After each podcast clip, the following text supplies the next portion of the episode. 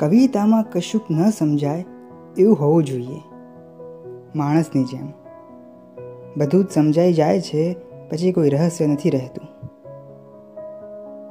કિનારો અને સમુદ્ર હંમેશા એકમેકની સંગતમાં હોય છે. છતાં પણ સમુદ્રના પ્રત્યેક મોજાને સમજવાનો દાવો ખુદ સમુદ્ર પણ ન કરી શકે. તો પછી બાપડા કિનારાની તો વાત જ છે. કિનારો પણ એવી પાળ બાંધીને બેસી ગયો છે કે એ પોતાને પણ ઓળંગી શકતો નથી. પછી બીજાને ઓળંગવાની તો વાત જ ક્યાં? મારે કશું જ સમજવું નથી. કેવળ જીવવું છે. અનંત રહસ્ય સાથે. કવિ સુરેશ દલાલ.